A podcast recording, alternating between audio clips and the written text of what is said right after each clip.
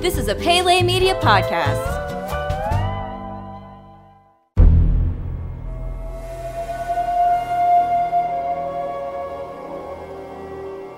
Welcome back to Jurassic Park Minute. Jurassic Park Minute is the fan podcast that chronicles and overanalyzes the classic 1993 film Jurassic Park minute by minute. I'm Kyle. I'm Brady. And today we're here to bring you minute number 95 of Jurassic Park. Brady, how are you doing today? Doing good, doing good. Just uh, as we've mentioned before on this show and numerous times on Goonies Minute, uh, you know, it's Mardi Gras time here in Louisiana. And yeah, tomorrow's the big day, huh? Tomorrow's the big day, Fat Tuesday, as they call it. And mm-hmm. um, I'm just dealing with the uh, coming around from having celebrated a little too much over the weekend and looking forward to the rest of the celebration this week. You know, I found that any Tuesday, any Tuesday can be Fat Tuesday if you try hard enough. Oh yeah, yeah, that's, oh, that's, yeah. that's what. Yeah, but I don't need was, an excuse. Yeah, exactly. Yeah, just send me to Chipotle any day of the week's a Fat Tuesday for me. so, let's go ahead and jump into minute number ninety-five. Let's do it. In the previous minute, we saw Ray head out to the maintenance shed in order to switch the power back on. As the minute ended, we saw Grant and the kids watch a herd of gallimimuses.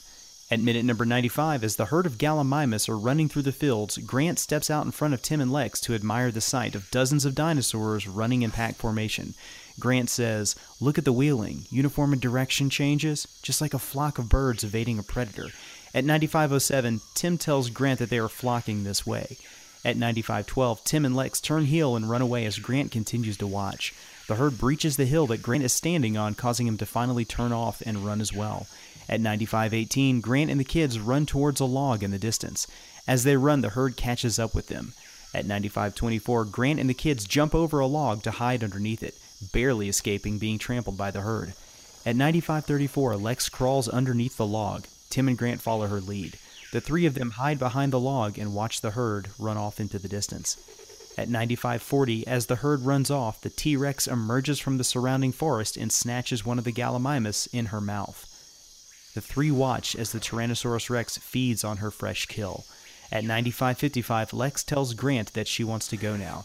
Grant tells her to watch the way it eats. Lex says, please. Grant tells her that she will probably never look at birds the same way again. And thus ends minute number 95 of Jurassic Park. So this was actually the first special effect shot in the entire movie. Did you know that?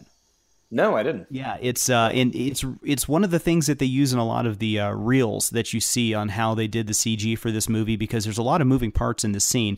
You've got Grant and the kids running off, and they have to make eye line contact with these Gallimimus, which are running around them.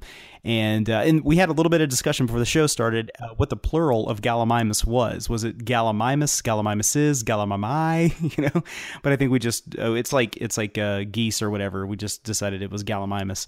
So um all the uh, the Gallimimus are running around them, and uh, there's uh, eye line points uh, have to be shown on Grant yeah. and the kids, and then there's like I think tennis balls on the ground to kind of track like where they are. Uh, so it's interesting to see that because it was one of the first things that they did in the movie, and it's um, I think one of the more effective CG scenes because it's one we get like in broad daylight, you know. Yeah, it's yeah, it's in all of the marketing. So I think it's one of the most iconic shots from the movie, maybe the most iconic shot. And uh, it's the whole thing about taking the time to figure out where the eye line is going to be so that they can follow that is something that, you know, for one of the first uses of CG in a mainstream film, to to think instead of like, oh, let's just let's just do it, let's just throw it up there, and people are going to be wowed and amazed. For them to say, no, let's make sure detail for detail this is correct, you know, and that even the eye line is going to be matching up says so much about the concern that they had for CG going into this. So we uh, spoke last week with Gary Roby from Harry Potter Minute, and we talked about uh, this sequence and yeah, you know, just what an important part it is in the movie. So um, one of the things that this this scene does repeatedly is further emphasize the whole connection between modern day birds and dinosaurs. You know, it starts off with all of this talk of look how they, you know, their formation is just like a flock of birds evading a predator. And it ends with Grant saying, uh, you'll never look at birds the same way again. The first thing that's going to come to people's mind when these Gallimimus are rushing by them is ostrich, uh, I think. Yeah. And so, and then there's the, you know, yeah, so it just looks so similar that uh, that's what I've always thought of is, is the ostrich. Yeah, it looks like a um, giant featherless ostrich. Yeah, that's a, it's a very good yeah, description. You can tell that they spend a lot of time tracking the movement of birds, probably something like an ostrich to, to mimic it with the Gallimimus here in the movie, and it's uh, it's very believable, very believable. Yeah, Now you would think that Grant and the kids would have moved a little quicker when they when they saw these things. Like, yeah. And now, granted, they do tell her up front they're not metosauruses.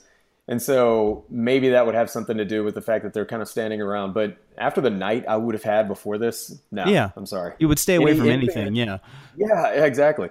So, um, you know, the sound designer uh, actually used, I believe it was the sound of a pig uh, whenever the T Rex charges out of the woods and bites it. Hmm. And yeah, the Gallimimus looks up at him and has this sort of like sorrowful, uh, pitiful look, almost Yeah. like he's he's like, you know, don't do this, don't kill me or whatever. And so the sound that he chose that he chose to use was to elicit that emotion, which I thought was really really cool. And you can actually see if you look up ahead, some of the other Gallimimus stopping to watch Yeah. which is uh, which was another detail that you know I wouldn't have thought to do. And it's funny because I think when she first steps in to snatch that one, like it looks like she's going for another one, and this one that she does end up getting is just the slowest of the pack. So it reinforces that old saying, Yeah. like you don't have to be the fastest Gallimimus, you just have to be faster than the slowest Gallimimus. You know, as grandma as grandma used to tell me all the time. So, um, yeah. So That's this was uh, like we talked about last week. This was shot on Kualoa Ranch, uh, which is in Oahu, uh, and this is also where they shot Godzilla. And uh, you might remember this is Hurley's golf course from Lost. And Oh, yeah. uh, it's uh, they call it like the uh, Hawaiian backstage of Hollywood. A lot of stuff had been shot around here. Uh, Fifty First Dates, uh, You and Me and Dupree, like a lot of movies that you wouldn't think had been shot there. Yeah, uh, but the ranch is a gigantic, uh, massive uh, area that you can go on horseback riding or ATV riding around this area. And uh, my wife and I did it for our honeymoon, and it is uh, as beautiful in person as it as it looks like on film. It's, you can really see the full majesty of Hawaii in this valley you're in because uh, you are in a valley. Either side of your like these giant mountains, uh, like volcanic rock. Uh, it's a really interesting looking place, but uh, it's funny because they needed like this wide open field, and originally they were going to shoot this on Kauai, uh, but when Hurricane Inky or Iniki struck Jurassic Park film crew on Kauai, uh, the flocking scene could not be shot there, so they uh, later shot it in Kualoa Ranch and were able to move it over to Oahu. So Yeah, definitely. Now, let's talk about this. Mm-hmm. The log that they hide behind, because you have actually been to that thing up close and personal. Uh, yeah, and it, it was, I believe, a different one that we saw. They just bring a log out there uh, because the wood, no, really? well, wood deteriorates over time unless it's petrified. yeah. You know, so you know, in a, a place like Hawaii, you get rain all the time. You know, it's a trade wind island, yeah. so they kind of like change it out with a with a new log every few years, I'm sure. But uh, yeah, there is one. They put one out in this area, and it's uh, not exactly like you would think it looks like from the movie. Uh, it's, uh, but I mean, you know, the movie was shot like what is that, 1993? Like I don't know how many years ago that was, but 20 some odd, 23 years, whatever. Yeah. Um, it's uh, the area looks a lot different now uh, than it did in the in the movie. It's still beautiful. It still has all the grandeur and majesty of Hawaii that you would think, but it's just it does look a lot different. But yeah, they do have a log there, and it's like a photo op. You can jump off your horse and you, or your ATV and go over there and you stand on it. And uh, there's actually some funny pictures on the Kualoa Ranch Facebook page where they've uh, got people to stand on top of the log, and then somebody holding the camera sticks a little toy Tyrannosaurus Rex uh, head in the frame, and everybody looks up and, and acts like the you know the Oh, dinosaur's funny. coming to get him. So it's really cute. Yeah. So I guess you know whether it's the same log or not, it's the same spot, and that's you know cool enough is to be in a you know Yeah. somewhere that this iconic moment in film was shot. You know, So- it's something I was wondering about too with this log is it had to be big enough for them to crawl underneath it. And I'm not 100% sure if the log in the movie is maybe a prefabricated one that they might have brought to the to the ranch so that they could kind of pivot it because one of the things that makes this uh, scene look so believable is when they climb underneath the log, the Gallimimus are jumping on top of it and it's kind of rocking under their weight. And of course, I, I'm sure you've seen it too. There's footage behind the scenes footage of this where the three of them jump over the log and then there's a couple of stage hands on either side, you know, rocking it back and forth so that it looks like Yeah. it appears that Gallimimus are jumping on top of it. And then there's kind of a, you know, a, a, almost a cavernous type area that they crawl underneath to get on the other side. And I'm curious if that was prefabricated and brought to the area from Hollywood by Stan Winston Studio or something like that, just to, so that they could have one that they could crawl under. But I couldn't Yeah, find any yeah. information if it was a real tree or not in the movie. Uh, the the fact that the log is kind of moving, this natural object is moving underneath where the CG elements are going to be. Uh, there's a scene later in the kitchen where the raptor is chasing Tim into the freezer, and he pushes off of one of the uh, shelves, uh, one of the tables, and the table just kind of slides back underneath where that would have been.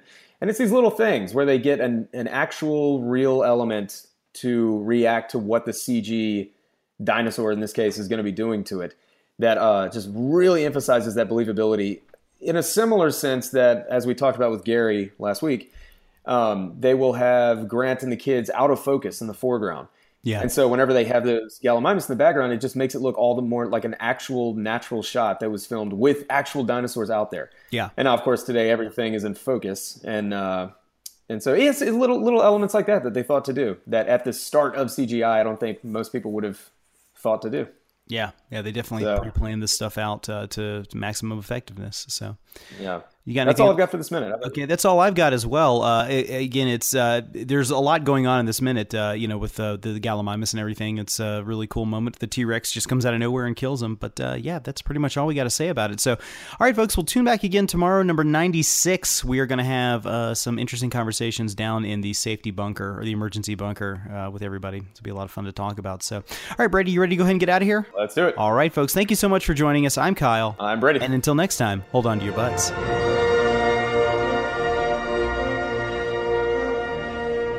Jurassic Park Minute is a fan supported podcast. If you like the podcast, then leave us a review on iTunes.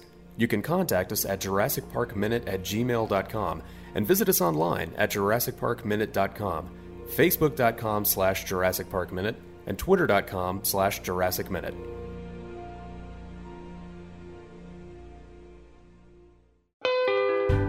You've been listening to a Pele Media podcast. For premium content and exclusive podcasts, visit us at patreon.com slash Pele Media. Check us out on Facebook at facebook.com slash Pele Media and follow us on Twitter at twitter.com slash Pele Media.